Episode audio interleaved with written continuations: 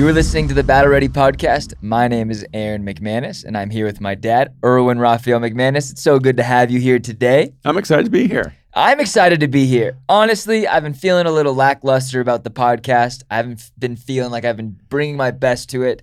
This week, I have, I'm mentally prepared. I'm spiritually prepared. I'm calm. I'm in my centered zone. Well, for all of you who are faithful listeners, thank you so much for hanging in there with us. Thank you. So it's it's hard when you take a summer off and then you get back in it and then you're like, okay. You're still off. How do I how do I do this?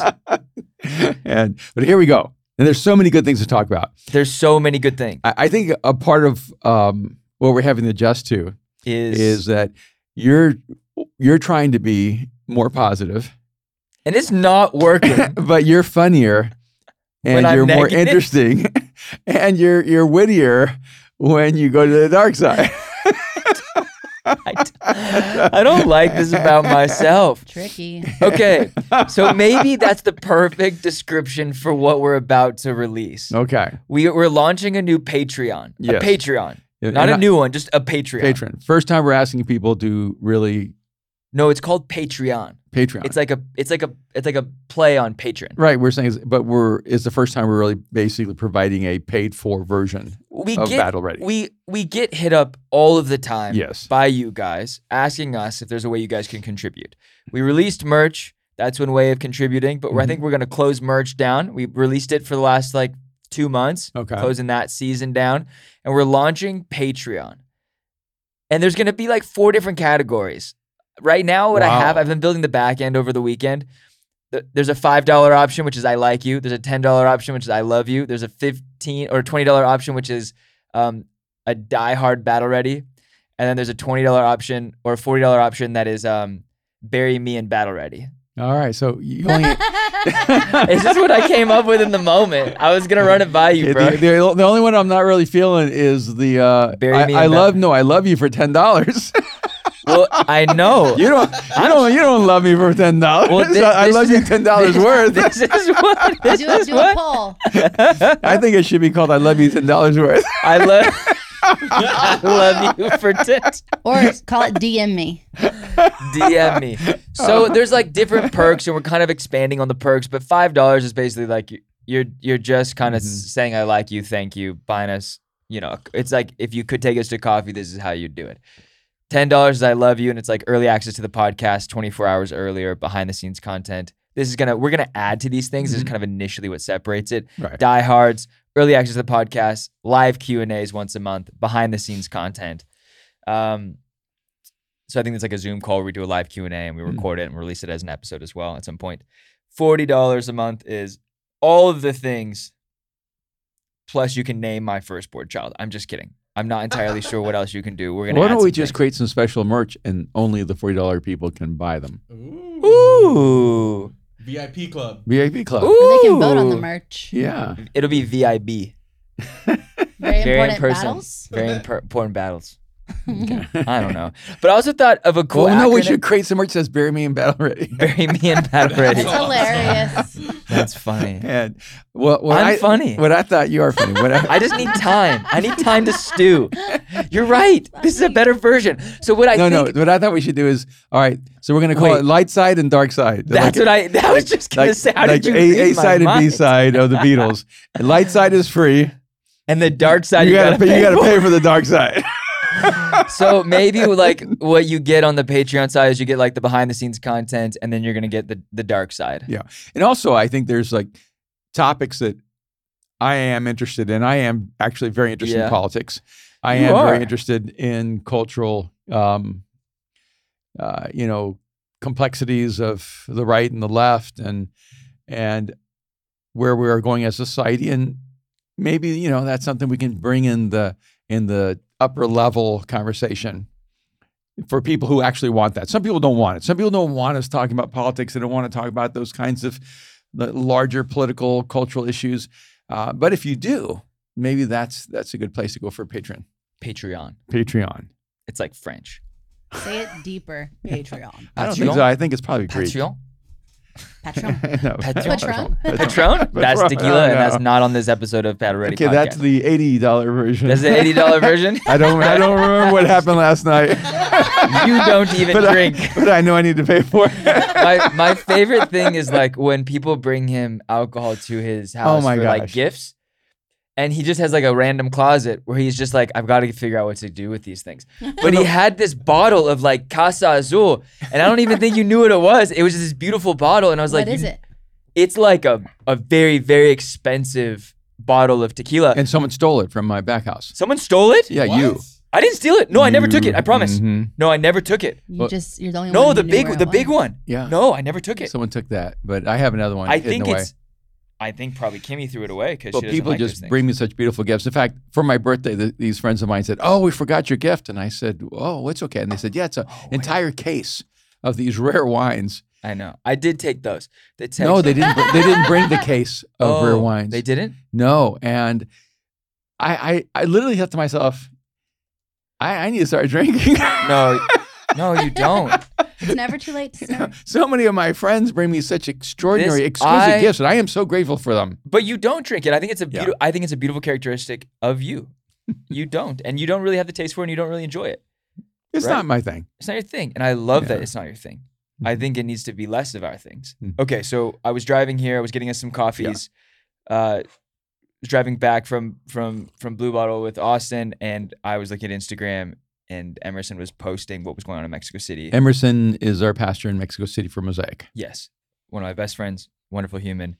But he was going to like, he was driving to like go get, pick up his son mm-hmm. from school because right. I guess when that happens, it was a seven point five off the coast. The coast is only a few hours away. Pacific Coast, yeah. Pacific Coast. And they're, even though they're landlocked, mm. it's I think Mexico City is built on like a waterbed. Like yeah, on I an think old so. Lake. On a lake, yeah. And so it, it shifts and it shakes pretty heavily when there's earthquakes. Yeah, it's not on solid ground. No. And so, you know, seven point five. But I think, is it not the same date, same hour as the last so earthquake, that was the big a, one that was there last yeah, year? So he sent me a text. And Brooke. This is to me kind of um, uh, like Twilight Zone-ish. He said, um, earthquake, same date, same hour, three years in a row. Scientists are trying to see what is behind this phenomenon. And uh, and for some of you who remember Rod Serling, this feels like a Rod Serling kind of Twilight Zone moment of going, how is it possible that there's an earthquake at the same on the same date at the same hour for three years in a row? That's pretty crazy. I don't understand. That's a phenomenon. Because it tells you that something has been happening underneath the surface for three hundred sixty-four days, and that there's some kind of of revolution or cyclical pattern happening that in the resets. earth that resets and every again. year. It is interesting. Yeah. Um, Which is unnerving. I have you know. nothing scientific to say about that. Yeah, I just, uh, just I I'm I grateful. would love for scientists to uh, give us feedback on this. Yes. And uh, send us some comments if you actually know this field. And he did say that his heart was racing and uh, that they were all safe. But uh, one of your friends sent you a video of a of video the, the building shaking. Yeah, they work in they work on I guess the equivalent of Wall Street. Yeah, and they they're a broker, and they were showing me like the inside of the building shaking. Is that sort of in Polanco or? I think it's in Polanco yeah. or Reforma. Yeah, and then they or maybe in Santa Fe. Okay, and then they were outside, and the whole, all the buildings were shaking. The phone was shaking, and wow. it was pretty it was pretty heavy. And a yeah. few years ago, when the, when the earthquake hit and destroyed Condesa, yeah, and so many of the beautiful buildings were lost and. Remember the first time we were walking in Mexico yeah. City, or the first time I was with you, I mean, w- down one of the most beautiful areas of, yeah. of of the city where so many artists live. There's just, they were like townhouses mm-hmm. toppled over, apartment buildings toppled over, and not huge ones, like, you know, four or five yeah. stories just on the main parkway, just in the main park, just fall, fallen over, and leaning mm. into the next building. And it was mm. so bizarre because there'd be people living in one mm. with lights on in every mm. floor. And wow. the next one completely empty and, and, and condemned. Yeah. And, you know, without... Um, so we're praying for our friends in Mexico City. Absolutely. We're praying that it gets, they stay safe. And this and is the last one. It just the imagery that comes to mind is even when Paul writes about how all creation is groaning for its redemption. And when you when you realize that the earth is is both the stationary sphere in the middle of space that provides us life and yet is in constant change and flux, and with earthquakes and tornadoes and tsunamis and and it. Wow. If, if you need stability in your life, if you need a sense of security, don't even think about the context in which we live, that we're living on this hanging sphere in the middle of space, and the earth is shaking, and it's, you know, it's boiling from the center. And and it, it's it's it's a miracle that we're alive. It's a miracle that there's human life and that there's life on this planet. Okay. Yeah. I know you look a little terrified when yeah, I said that. I don't like that.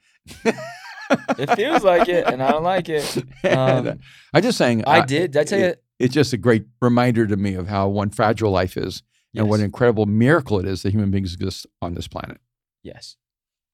On top of that, okay, I decided to cook on Friday night. Oh, wow. Yeah, I did. I decided to. There are people who decide to cook every day, Aaron.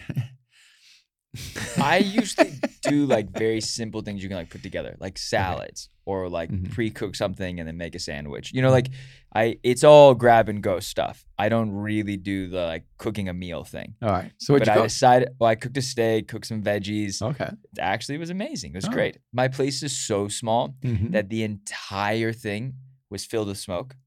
And I, I turned on like, you know, like, what is it? Like the oven, what, it, you know, the, I don't have the, one that overhangs. So yeah, yeah. I have one that's like next to the oven and it's okay. supposed to like suck it all down. Right. That doesn't work. Mm-hmm. That's just ridiculous. That's a joke.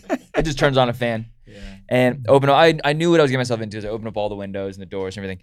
So I'm sitting down to eat my food. I was, I was like, oh, this tastes great. Aaron, you're great. Um, you watched The Bear a few times, got inspired. There we go. And then I heard, it's like nine p.m. at this mm-hmm. point. I heard the loudest sound outside in my bushes. I have these like ficuses that connect with me and my neighbor. We live, you know, we live on top of each other. And I thought there was someone climbing up like the gate onto my roof. Cause my roof's, I live like a little like bungalow thing. So I thought, you know, so I have this crazy police flashlight that is like super high lumens that I, you know, cause I'm, you know. Blind the criminal. I'm a blind him. And I run out and I look like a crazy person. I'm like standing on, you know, my car, trying to look and see there's someone on my roof. I had all the doors open. I was closing everything. I don't know. It was a wild night. So I haven't felt safe this weekend. Mm. So you saying all those things about miracles, us being alive, you dodged another one. Well, man, our hearts go out to everyone in Mexico City. Yes. Just, okay. I think it was a possum. I don't know. Or maybe it was my neighbor. Um, but, you know, mm-hmm. obviously we want to. Our thoughts and prayers go out to everyone in Mexico City. Yeah. We have a huge, beautiful community, a part of Mosaic there. And it and we just love them. Makes us want to go down there sooner and yeah. be with you guys. Okay. All right. So many things going on. Okay. So Biden says the pandemic is over. Oh, you're jumping right there. Let's go. Woo! All right. Well, I'm so excited that the pandemic's over. I mean, it's just, it's who, great news. Who told him? Or did he just remember? No. All right. But there's a slight contradiction. Okay. Brooke, what happened? Well, the Biden administration had extended the public health emergency for COVID through the middle of October. Now Are, they... are, are we in the middle of October now? Not quite. But okay. they, they, did, they did do that in July. They did it July fifteenth for sure. three months. Uh-huh. So the real question is if they're going to re-up. Or not. Well, how can you re-up when the president just declared the pandemic over? I've seen Stranger Things. Well, His... I just I just read there was a Gallup poll that one out of every three Americans are afraid to go back to work to contract COVID. Mm. And and so one, first of all, if you're one of those one out of three, stop worrying. The pandemic's over. And so, and, uh, so you can go back to work and not sweat it. You're fine. I did have this little cynical, slightly jaded moment where I thought, I wonder how many people are filling out the survey saying, I'm afraid to go back to work because they do not want to go back to work and are just using COVID as an excuse to not go back to work. Well, it's interesting because mm-hmm. COVID is, it is the third leading cause of death, according to the National Institute of Health. But Wait, the, the National Institute of what? Of Health. But huh. the first is heart disease. Yeah. And we've never shut down the country for heart disease. And the second is cancer. And then the fourth is stroke, accidents, um, those are the fourth and fifth. But still, it's it's still definitely mm-hmm. an issue, but it's not necessarily a pandemic. Yeah, but I think that other causes of um, of death have dropped dramatically, like pneumonia, Mm-hmm. Um, tuberculosis, lung diseases. Mm-hmm. Um, you know, like old age is no longer a cause of death. What do you mean? Well, because cause. so many people were actually elderly who were uh. counted as deaths by COVID. Ah. That would have just died because they lived their life fully. Right. And so when you see COVID as the third leading cause of death, I'm going, well, that's right before humans die because they get old. And the reality is that those numbers can be so manipulated that it's really distressing. Yes. Um, but I, I but I did think to myself that um, what a wonderful I, I would be day. I would be more more worried about getting COVID at work because of the implications of I have to quarantine or I have to like not go to work or it has all these social ramifications than the fear of something bad happening to me because I, I got COVID. I don't. I wonder how many people fear COVID because of the actual reaction it would have physically. Yeah, see, I think very few. Yeah. Yeah. And I and I, I you might want to fact check me on this because I'm just going to make this up, but um, I think that I just saw that it was Sweden that said that no one under fifty needs to be vaccinated anymore. Mm. I think it was Sweden. Mm. And um, I'm coming over, Stockholm. Well, what what struck me was, oh, see, now people are actually thinking in a more rational way. They decided in January to not recommend vaccines for mm-hmm. kids five to eleven. Right, that happened earlier. Yeah. But I, somewhere right now, there, there was a decision that was made that no one under fifty needs to be vaccinated. Okay. And, and my, well, my whole you... point of this is that it's so arbitrary. President Biden says COVID, the pandemic is, is over. And, yeah. you, you know, is there like any scientific validation? Oh, I know what it is. It's the midterms. I think he, I think he, I think it's like when you forget the um, the stove is on. I think he forgot he hadn't ended it. You know, so he was like, "Oh, you know what? Let me let me just come right back real here, real quick. It's not doing anything wrong. No mm-hmm. one's, no one's. It's not burning down the house. Well, let me just go back to COVID and just let me turn the light off real quick." The just, just, the director of the World Health Organization, yes, said the number of weekly reported deaths from COVID is the lowest since March twenty twenty. The month. It really started. It's the lowest since then. He said, we've never been in a better position to end the pandemic. Huh. That's interesting. It feels like it just needs someone to pull the trigger. Maybe you know, it was Biden. Yeah. I saw that that that that now my president Biden was at the Queen's funeral this this today. Mm-hmm. Because today's Monday. We're recording this right. on Monday. And I also saw Um, that uh, that he was there with his wife and they were mm. attending the funeral. And I thought it was yeah. a really beautiful. I didn't watch it. Did you watch it, Brooke? I, I did not. I saw some of like the highlights. If you want to keep them, you can keep them. Great Britain. That's no. all I'm saying. Yes. Well, I did think it was unusual that so many people talk about um, King Charles's age because he's, he's old. He's seventy-two, but he's six years younger than President Biden. Well, I think the issue is whenever we look at King Charles, we also see Prince William right next to him. And we're like, we want option B. But there's no one standing next to President Biden at all times as his replacement. No. Wow, Brooke, my former liberal friend. The what? person who stands next to President Biden is Kamala Harris. Oh, well, we ain't seen her in weeks. When's the last time we saw Maybe her? Maybe years. No, When's but the last this time? Is, this is the reality. You're supposed to have your vice president who's this youthful emerging leader standing next to you, and so you're saying that you have more confidence in William that, leading the the, the monarchy the monarchy than you have uh, Harris of leading the democracy of America. I feel like I do. Is that really what? Is that really what the V P does or signifies? Because I feel like it mostly signifies the runner-up category. The, no, because Biden was selected by Obama, he became the president, and you know, I mean, Gerald Ford did become president when Richard Nixon was. Uh, you, you know, exercise from the, the presidency, exercise. and so sorry, and he was removed, impeached and removed, impeached. and uh, um, you, you know, so vice presidents are the best postured to become the next president for, or candidate for yes, their party. Of course, that's supposed to be what you're supposed to do. And when Biden was at his already elderly age running for presidency, they sh- they, they supposedly picked the most qualified candidate to replace him because they knew he was incredibly vulnerable because of his age and health.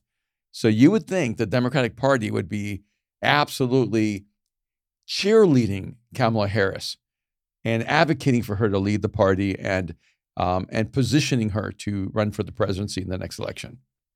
I just well, want, Bernie's going to come back. That's what I'm going to say. I don't think Bernie's, Bernie's going to die Bernie's never soon. dying. Bernie's old, but he's he's youthful. I didn't know that, Governor, youthful. This is off mm-hmm. topic. Okay. This is off topic or off the record? Topic. Okay. Governor Abbott um, mm-hmm. from Texas, I didn't realize he's been busing migrants to outside Kamala's home after she said the border was secure. Did you guys know that? No. I did not know that. I basically looked up where in the world is Kamala Harris, and that's one of her most. She's at her house trying to keep. She's oh, put up a wall. Hold on, that's not funny. That's, that's so bad. That's really cold. Um, that's like, but, that's very bad. But it does um, remind me of something. Uh, so it is an interesting segue. There, where is that place up in? Is it Maine or Connecticut where all the rich people live? This beautiful Martha's island, Vineyard? Martha's Vineyard. Both are very, both are where rich people live. So Martha's Vineyard, is it in Connecticut or Maine? Martha's Vineyard, I think is no, I think it's like New Hampshire or something. It's in Massachusetts. Massachusetts. Yeah, Massachusetts. Okay, so I did not know, but I've been there. But I, oh. I just drove through there one time. Okay. All right. Can you? They have been shipping immigrants or undocumented workers workers yes. to Martha's Vineyard. Mm-hmm. Why? Um, Because they are highly liberal and they don't believe there's a border problem. So Texas has been sending them there. He flew them there. Oh, he flew two planes. That's right. Two planes, right? Ron DeSantis. Yeah, Ron yeah. DeSantis flew them there. Oh, from Florida. Okay, all my facts are jumbled up, but I'm going to get there. All right, so DeSantis sent them from Florida to Martha's Vineyard, and Martha's Vineyard doesn't want them. In fact, one of their spokespeople said, we don't have a way of housing these people. We don't even have enough housing for our residents. So they put them on buses and sent them to a military base. So what's interesting to me is, you, you know, and this is true in everything. We all have our political ideologies until they affect our lives. Mm. And when they affect our lives, that's when we begin to discover what we actually believe and we're actually committed to. I, what do you, how do you feel about those actions, Brooke? I don't like the idea of using a person for a political stunt. Especially someone who is coming into the country, possibly as a refugee, um, right. or with limited resources, no, no, or even knowledge of the English language, that you would put them on a bus and send them to another state to make a point. Okay, so let me ask you. I agree with you, actually. But um, is it a political stunt for the White House to not secure the borders and allow those people into Arizona and Texas because it doesn't affect the more liberal states? It does affect those two more conservative states. Is it inhumane to allow all those people to come into a state where they don't know the language, don't have jobs, and don't have the capacity to survive? Why does it become more of a political stunt and more humane when those same states send them to other states that say that they are sanctuary cities? Because that's where they were sending them, to mm. Detroit and to Martha's Vineyard, to places that declared themselves as sanctuary cities. So if you make that declaration, yeah. is it a political stunt, or are you saying, okay, this you this is what you say. Now let's see if you actually back up what you say. Which, so did New York. Um, yes. And the mayor said he's floated the idea of lifting their policy to grant shelter to anyone who needs it due to the struggle that the state is facing keeping up with the amount of people arriving on buses. Wow. Um, and for me, I think it's difficult because you're asking a very limited amount of states to be the funnel for every person that would cross into the U S on foot. That's right. We're asking car. Texas and Arizona to handle almost all of the immigration issues. Yes. And and then we um, take a, a, it seems, a higher, more humane policy of saying we should have open borders, mm-hmm. but as long as they don't come into our states. Hmm. And that becomes, for me, very disingenuous, mm-hmm. uh, because you're you're not dealing with the reality of that. And so New York is dealing with one one thousandth of the dilemma of Texas or Arizona. Mm-hmm. Like it, Detroit is dealing with hundreds of people. Texas dealing with tens of thousands of people. It's it's a dramatically different issue, and uh, and it, it is sort of this, that thing of out of sight, out of mind. As yes. long as we're not affected by it, we don't really care about it. I mean, Abbott, Governor Abbott's office said it had sent over eight thousand migrants to D C since the spring. That's incredible. And now find the number of migrants that have not been sent. And you're going to get the contrast. Even though eight thousand seems like a lot, mm-hmm. you're you're probably looking at over one hundred thousand that Texas is dealing with in a blink of an eye. Well, it's Border Patrol mm-hmm. said four days ago, according to one source, mm-hmm. um, that they log roughly eight thousand migrant encounters a day. A day. Mm-hmm. So in so they basically in sent a month, it's to thirty, Detroit it's twenty-four to thirty one day of their problem. Mm-hmm. One day, and they're complaining, going, "This is inhumane." Right. But you not you don't care about the other three hundred sixty-four days and the people who no, are now trapped. Math. That's a quarter million people a month. Yeah. And that's you, and know, you know that's that, not that's, that's people who actually get documented. They, yeah. yeah, it's not every day. I think it's recently that's the yeah. the number they've been logging. But there are four point three million. Um, in twenty seventeen, sixteen percent of the Texas population was immigrants. Wow. Yeah. So uh, no matter what you feel about politi- politics, Texas is doing their fair share of reestablishing a new life for undocumented immigrants coming to America. I don't like it. I don't like it. I don't think. I don't. I. I think it's. I think it's wrong to use humans. Yes. As a political statement, though, all humanity is used in some form. Yeah. As a political statement, especially in this country. But I, I, I do understand the methodology behind it, the ideology behind it, and why he's doing it, mm-hmm. and the purpose behind it. It always just feels a little wrong when the right does things like that. Right. And but I also do, you know, it's like if you're voting for a certain thing in a certain state, you should have to deal with it. And if you if it actually doesn't, it, it feels more wrong that I guess places like Martha's Vineyard have in Massachusetts can vote for this type of immigration and have no consequence. Yes. They should just not be able to vote for it. Yeah. Yeah. The thing is, you're right. And Brooke's right. It's one hundred percent wrong. And and what's happening that's causing it is one thousand percent wrong. And I don't know if anyone's going to do anything about the wrong that's happening if it doesn't create some level of discomfort for the people who are living in cocoon spaces, making decisions for other people. What what would you say is the fix? Because there's still eight thousand people a day who need to come into the country. No, no. They don't wait, need why to. Do they, they want need to. to come? No, I'm saying need as in they feel they need to come. We agreed on something finally. Against me. me and you. Against yeah. United. I still say the number one, so, the, the only solution, as much as Um, Bukele is beginning hate in El Salvador because of transforming his country. Um, the only solution is for the United States to pour an immense amount of time, energy, and resources into Central America so that Latin America can be free and flourishing. We cannot stop massive immigration if we don't ad- help address the issues of poverty in Central America. Do you find that it's problematic that you want us to inf- you want us to invest and to integrate financial capital into these countries? Yes. Infrastructure, I'm guessing the war on drugs, which is not something that's often talked about. Mm-hmm. But don't you feel like it's their responsibility, the Mexican government, the Guatemalan government, the Honduran, the the, the El Salvadorian government, to handle the war on drugs? Because that's that's yeah. the biggest issue, is because a lot of these a lot of these amazing people who are coming across the border, who are needing to come across the border, as Brooke would say, they're they're escaping situations yeah. from the cartel. Their farms are being they're taken over. They're running from violence and they're yeah. running from violence. They're running from like their farms being taken over by cartels, saying you have to grow this or mm-hmm. you were going to come back and kill you. There's a lot of extenuating extenuating circumstances yeah. that are affecting these people's lives. Yeah.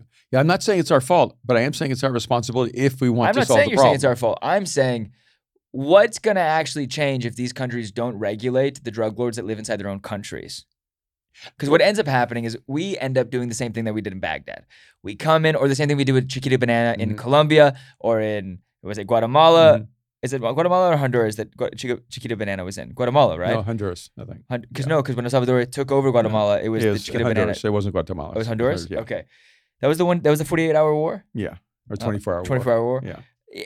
For me, it's it's just I I think I don't know if us putting a bunch of money to Central America makes sense. Central America needs to figure out for itself what Central America is doing. Well, people have been waiting on that for you know, a few hundred years. And what, what I'm do you mean saying, years? The rea- that's an, I don't know what you just said. The, the reality though is that if Central America was pumping oil, we'd be taking care of them. It would be central. It'd be the Central East. Yeah, I'm just saying we're not going to solve this problem unless we help solve the problem south of the border. Mm. It may not be our responsibility, but if you're looking at it from a tactical position, or even a long-term strategic position, it benefits everyone for this continent to be economically healthy. Would you hate, say, would you say historically that the U S's involvement or influence in Latin America has been beneficial to the Latin American people? No, we've abused and taken advantage of Latin America. We ransack and we raid countries. Yeah, we've supported dictators. We've yeah, we've no. we've advanced the drug culture. We've sent M S thirteen back to El Salvador. We, you know, yes, um, it, it, we. We haven't um, ever taken on a posture of going, um, we can actually be a positive force in the economic development of Latin America. It's not the United States' responsibility. I want to be clear. It's, okay. It's not this country's responsibility, but I think tactically, it's a smart move. Can I ask you a question? Yeah. Why didn't we take it over? Like well, now, now it's not it's not socially acceptable for one country to take over another country. Sure. As per Russia and Ukraine and the entire world supplying right. Ukraine against Russia, other than I guess maybe China. But when you we as the United States fight all of our wars on other people's soil, mm-hmm. so why is it that we have never we know that that that whatever's going on, whether it's Mexico or Guatemala sending their immigrants from Central and South mm-hmm. all the way up to North America to the U S, we know that it affects us, it affects our economy, it affects our livelihood, affects. You know, the safety of citizens and immigrants, mm-hmm. both, right? Equally. Why isn't it that we have not done something more drastic over the last three hundred years? Well, we did. years. We did take over a lot of it. It's called California. It's called California, yeah. Texas. That's why we have the Alamo. You know, basically, right. our border is the part of um, Central America that we took over. Right. And a part of our immigration dilemma, especially when it comes to um, the Mexican Um, people is that they didn't migrate here illegally. They found themselves on the other side of a border. Right, right, right. You know, and uh, they were they were Mexicans on Monday, Ameri- and then and then Mexicans in America on Tuesday. Right. You, you know, and so you right, have to understand there's a little bit of history there, you know, yeah. behind that. And I think it was in the nineteen fifties. I could be wrong. You can look at this up, Brooke. I've been wrong a lot today, but uh, I think somewhere in the nineteen fifties, El Salvador actually petitioned the United States to try to become an American state. Oh, interesting. Or like a, like like Puerto Rico. Yeah, to become yeah. a part of the United States. And I think that was one of the great eras of this nation. And because if we had embraced El Salvador and taken El Salvador on as a territory, we would have eventually had a relationship with every territory in Central America that would have been incredibly uh, profitable. And instead of just Wait, having- you said that's one of the great things about this nation? No, the great oversights, one of oversights. the great tragedies. Yeah, yeah. And even with Panama, we built the canal, but we didn't develop the nation. We left it in poverty. And- And so there there are a lot of things there that maybe historically we could have done differently. I'm just looking forward and going, uh, it helps us to have a, a Mexico that's not corrupt and that is economically viable and politically and safe. Mm. It helps us to have an El Salvador that is both secure and economically um, thriving. It it helps our nation because then people won't want to leave their nations and come here. And and again, for all the criticism of the United States, you have to realize the whole world and uh, um, recognizes that this is a place to come for opportunity and freedom. Right. And you just don't see people clamoring to get into Russia or China yeah. or, you know, and they're going right through Mexico yeah. to the United States.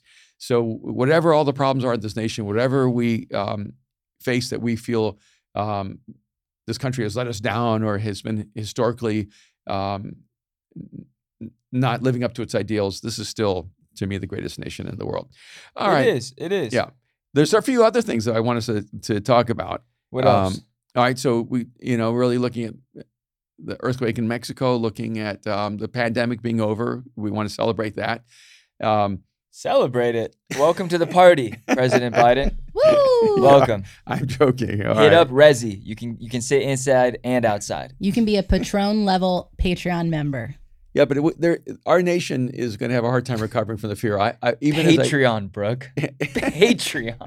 That's even, what I said. Even said as Patron. I drove here, I saw a man in a car by himself wearing a mask. You did? Yep. By, whose might have been Uber. No. No. No. He was by himself driving his car with a mask on, and I thought Uber. I felt so sad for him because I thought, wow, he's living in fear. It's a mosquito. We are infested with mosquitoes here in California. I don't it's know what it cra- sounds like. Everywhere. Crazy. So Which... I'm going to just bring up something that makes me excited. Okay. And happy. Okay. For my birthday, you gave me a very special gift. I did. Ooh. You gave me an experience, which you know I love. Yes. And I don't have room for more things. I have endless room for more experiences. Yes. And so you bought me tickets to the University of North Carolina versus Notre Dame football game in Chapel Hill, North Carolina. In Chapel this Hill. Saturday. Woo! I am so excited. Best I've, place on earth. I've not been back to Chapel Hill since I graduated as a, to go to a game. And I used to go to every game. I lived in every, Avery dorm, and I would walk from my dorm almost in my pajamas right to the stadium and That's never so missed cool. a single game. I watched Lawrence Taylor play football. I I have such great memories there. And Aaron, thank you so much for my birthday gift. I'm so excited. And then I went ahead. You know how they say that, um, you know, we always say if God closes the door, he opens the window. Sometimes you just got to knock on the door or check the handle and see if it's unlocked, right? Why jump out the window if you're on the eighteenth story? Right. Ah, why did but, no one check the door? That's so funny. I have a friend named John Gordon, and he speaks to all these university teams. So I, I D M'd John. I said, uh, I'm going to the U N C Notre Dame game uh, in two weeks. Uh, Aaron gave me this gift, and I would love to get to do something with the football team since I'm a Tar Heel. And so John D M'd Mac Brown, the head coach, then Mac D M'd John, and he sent me this note saying we would love to have, or first he said we hadn't even thought that far ahead. It was like three weeks ago. And and then I get this D M saying we'd love to have Erwin speak. So I'm going to get to go speak to the football team and the coaches at U N C Chapel Hill. It's a dream come true. Woo! This is a bucket list. It's a bucket list. I'm so excited to go. It is a bucket list. And I'm excited to go. Carolina's three and oh. Notre Dame uh, just won their first game of the season. Uh, it's it, the game is sold out. It's going to be on national television on A B C. And, oh wow! And I'm just believing my heels are going to pull out a upset victory and beat the Fighting Irish, and I'm very excited. They had a tough time against Appalachian State, so and now we know that they're better than people the thought. Appalachian State, yeah, because they rocked Texas A and M. Yeah, right? They did. Yeah. Okay, so I just got hit up. Can we just a little segue? All I just, right. I never, I don't usually check D Ms. Tar Heels, I'm coming, I'm coming, Chapel Hill. Erwin is going to U N C Chapel Hill. Get him, Tar Heels. All right. Is there sayings at Char- like Chapel Hill? Is there like a saying I need to know? I don't know, but if you live in Chapel Die Hill. Duke. Die Duke? yeah, yeah, that's true. I know. and, uh, Is there not like... I need best coffee shops, the best restaurants for over there. Did you ever go to football games, Brooke? Oh, yeah. Of course. You loved going? I enjoyed it, yeah. Like, even if you're not into football, it's just like, it's a thing there, right? It's, it's an experience. Keenan Stadium, man. It's okay. Massive. So, a man named Gary. Re- guys, love this week's podcast, but a few corrections speaking as a British citizen. There's no such thing as England. Did we say England? It's Great Britain. It, didn't we say the Queen of England, though? Isn't she still the Queen Queen of England? Well, no, guys. Finish this critique. Okay, then we'll break it down. And, Brooke, you can fact check us and you can correct us. But I don't like it, Gary. Oh, goodness. No, it's fine. Hey, a, a Brit can correct us he, on British. No, he's he's done it a few times. Okay. Um, he his, Last week he said, I'm sorry, but I had to pause this latest episode. There are no good Latin actors. What? Gary? Anna what about Armas? Oscar Isaac? We didn't say there's no good Latin actors. We were joking, saying, are there no good Latin but actors? But he's British. He doesn't understand satire. My man. No, exactly. My response last week was, it was sarcasm. Listen again. He hearted it. Then he decided to write a Bible passage. And I responded with, I'm so sorry you live in England. Just thought Aaron it was funny. McManus, no, it's fine. You it's fine. Love England. What? Although there's no such thing as England. There's no such thing, so I can't love it. If there's no such thing. Wait a minute. He said this. There's oh no such gosh. thing as England. Blah, blah, blah. England is one of our f- the four home nations that constitute the U K. Yeah. It is. Our country is the United Kingdom of Great Britain and Northern Ireland. Okay, Gary, I don't... One, free Northern Ireland. It ain't yours. Aaron. What? Let the Northern, Northern Irish work that out. I'm a Protestant. Okay, wait a minute. Okay. But I'm technically I, a Catholic. I, I don't want to go to war against Gary, who's actually British. Gary seems fine. But it seems like, and again, please fact check me. Yes. Um, it seems that England plays in the World Cup and plays in the Olympic Games, yeah. as does Scotland and Ireland and Wales. They're all countries. They're all countries. So when you say there's no such thing as England, Gary, I don't know what world you're living in. You can say England is a part of a larger um, national um, confederacy called uh, the they, United Kingdom. They call it a, a constituent, or England is a U K constituent country. So England does exist. Yes. So Gary, I I think you stand corrected. England does exist. You may even live there. Gary. And and if you add Wales and Scotland and Northern Ireland, I think I'm just quoting you, you have there is the such United a thing as Kingdom. England, and you might even live there. Who has ever said, hey, have you been to London, U K? Second. Yeah.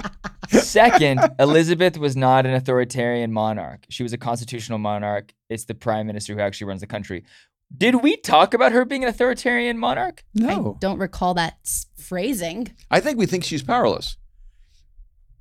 She, don't worry. She's a figurehead. She's a figurehead. She's a figurehead. Don't I don't worry, Gary. I think we said authoritarian, but just like last week with the no good Latin actors, I'm not sure you understand. It might be a translation. Or sarcasm or English. But I do think the monarchy began as an authoritarian. I mean, the monarchy clearly began as an authoritarian dictatorship. But, you yes. know, he's quoting us, apparently. And then the last one was she was also devout foul, de- devout follower. She was also a devout follower of Jesus. Watch her funeral later today and ask yourself who brought more glory to God and who more effectively represented the character of Christ, Elizabeth or Trump. Oh, well, well who's, yeah, who's fighting Gary. for Trump in this yeah, conversation? Wow. No he held the Bible upside down. Wow. Who's or, taller, me or Danny DeVito? Or, I was like, my I, man, I, my man is I'm re, he he going restricted. I like him, but he going restricted because I this ain't, I'm not about these fights. Um, here is my thing. Here's my thing. That was fun. That was fun. My thing is this: is I actually like I don't I don't underst- I understand the monarch. What I don't understand is like you gave up the power to the prime minister and the parliament, and you still exist. That I don't understand. And that for me is like, it's it feels like the end of an era that has been prolonged. Well, I agree. I mean, George Washington had the opportunity to become a king. They wanted to make him a king, and he refused it. That's, and he became a president. Yeah. And if somehow, what you know, several centuries ago, a former British citizen named George Washington mm-hmm. could understand that the era of monarchies was over. Mm-hmm. I don't understand why England, or I'm sorry, the United Kingdom, Great Britain, um, hasn't come to that realization. I, I do understand, though, the symbolism. I actually think it's quite beautiful. I love that. And so I guess maybe I don't have a you... problem with the fact that they have a symbolic monarchy that says this is a part of our history. Um, But but is it that great of a history? You conquered other nations, you pillaged cities, you you did unthinkable things to commoners, you conquered other people. You created Australia. It's your fault. And then you it's you, your you fault. maintain that. So, so rugby is your fault. Now I just think, you know, the, the truth is we're in this era in our in our history right now where everyone's history is, is bad. Is so bad. Is bad. I, I, one, I really do celebrate Queen Elizabeth's life. No, I think she was. And I yeah. think she was a really beautiful follower of Christ in that she took a very difficult um, task and did an extraordinary thing. And, what was hard?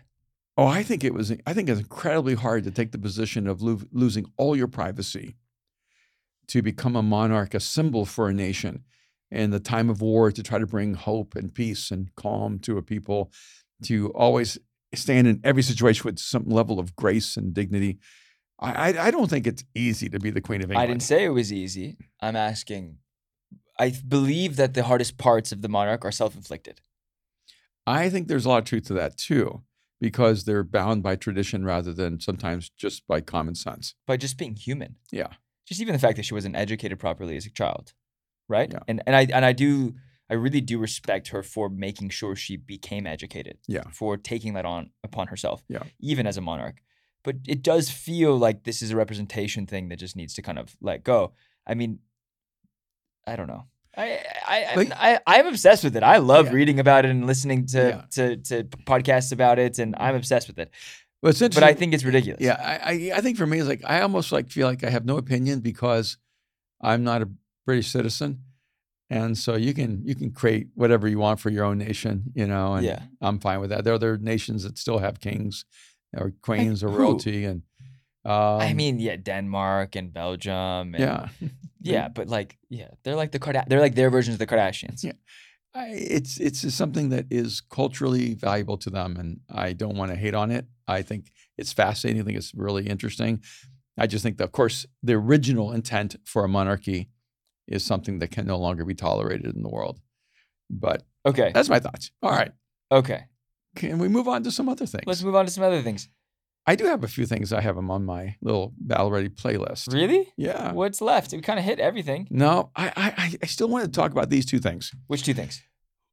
We've been struggling with, okay, uh, right now, my my car, my electric car. You have an electric car, yes. Is um desperately needing to be charged. Okay. I haven't been able to charge it. You charged it last night. Uh, we got a little bit of charge into it, yes. and um, A little bit, okay. But two weeks ago, okay, I had it plugged into charge. It had no charge, like twenty miles. Okay. And then we had a blackout, brownout in our neighborhood. All the power what's went a, off in our neighborhood. What's a brownout? A brownout is when you lose most of the power in the neighborhood. Oh, I didn't, that's a blackout's a when you lose everything. Yeah. I didn't know. Oh, okay. Yeah. So I think brownouts are more strategic, right? They do it on purpose, and they cut your electricity by a certain percentage. And and so that's everything crazy. Went off. Our air conditioning, which did not reboot, so we were in one hundred degree weather. It was it was so disgusting in your house. And my car didn't charge because it didn't reboot throughout the night. Yeah. And uh, so I ended up with zero, basically, uh, mobility with my electric car. And I've lived in L A now for, we've been here in this area for thirty-something years. And we've lived with rolling brownouts and rolling blackouts. We've lived yeah. with um, everything going off. We've lived with our refrigerator not having electricity. So yeah, you every, show up later in the day and then your refrigerator's completely everything broken. In our freezer yeah. is is spoiled. Everything in the refrigerator is ruined. And in this context, I have we have Gavin Newsom, who's our governor, mm. saying that by twenty thirty-five, every car in California that w- will be sold will be electric. Mm. We're going to go fully electric. Mm. And I'm listening to that. And and so here's my dilemma. What's your problem with that, though? I like it. I, I know. I don't like him. I like it, though. Okay. I like the rule. I know, but this is, honestly, this is what keeps driving me to be more of a conservative thinker.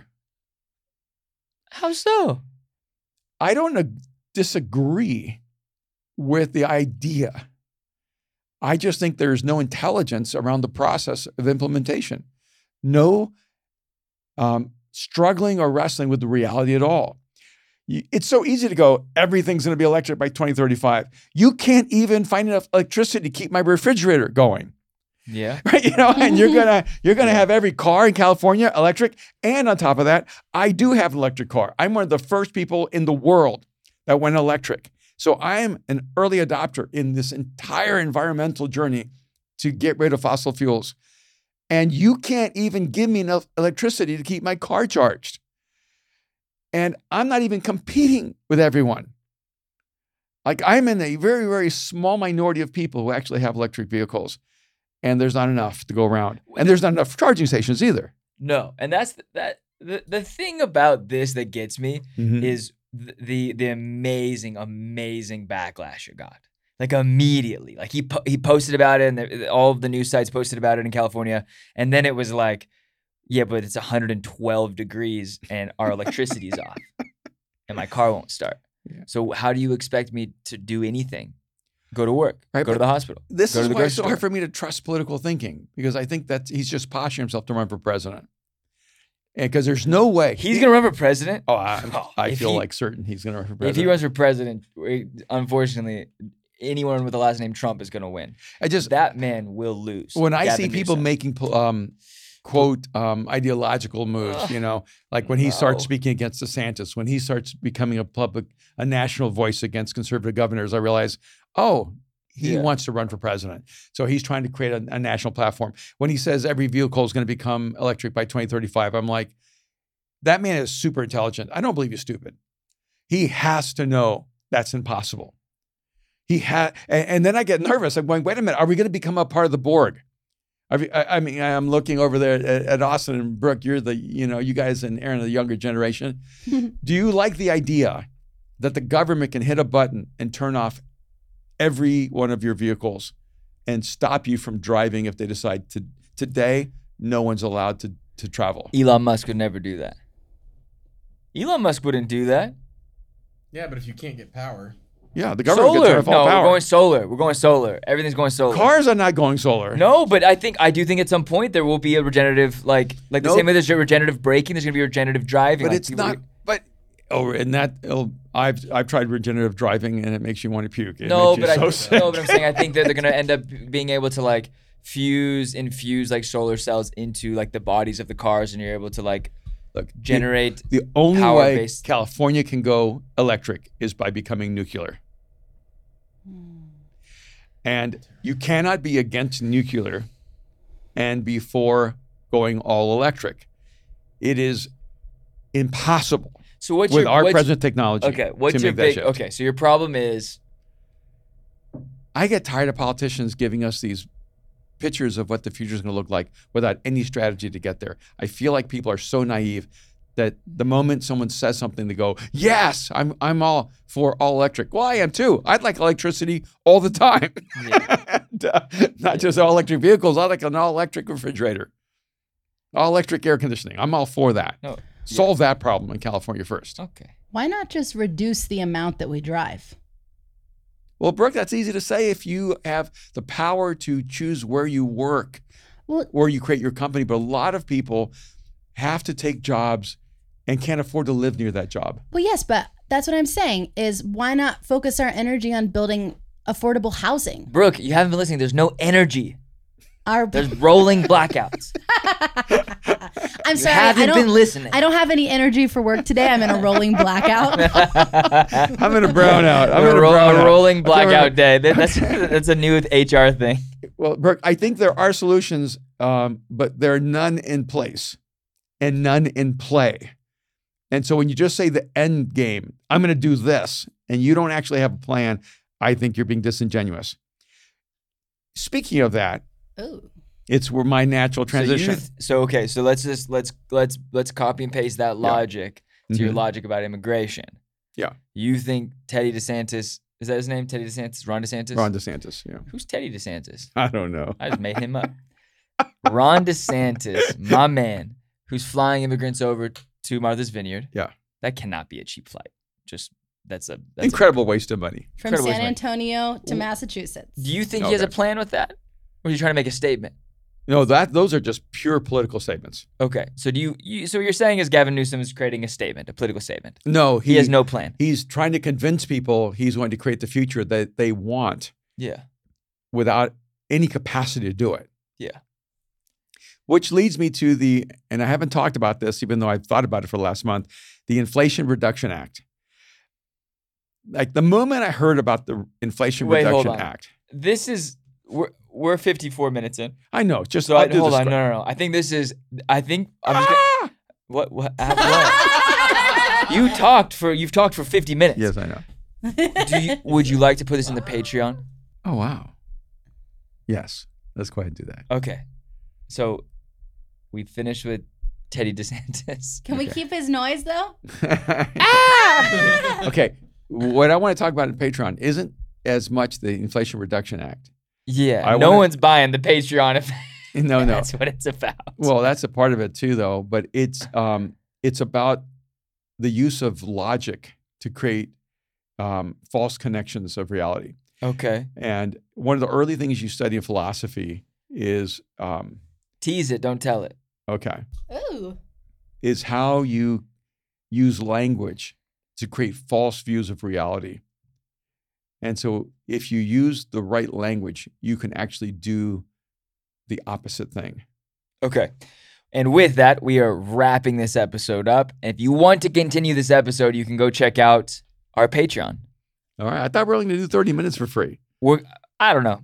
We're gonna we're gonna link the Patreon in the bio everywhere you're listening. It's also gonna probably be on our website, and it'll be on the I G. It'll be on the link tree in the I G. So you just click the link in the bio, and you can click the Patreon. You can sign up. You can sub.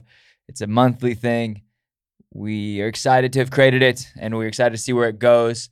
And we're gonna create some extra content right now for it. So go check it out. But before you do, rate and review this podcast on iTunes and Spotify.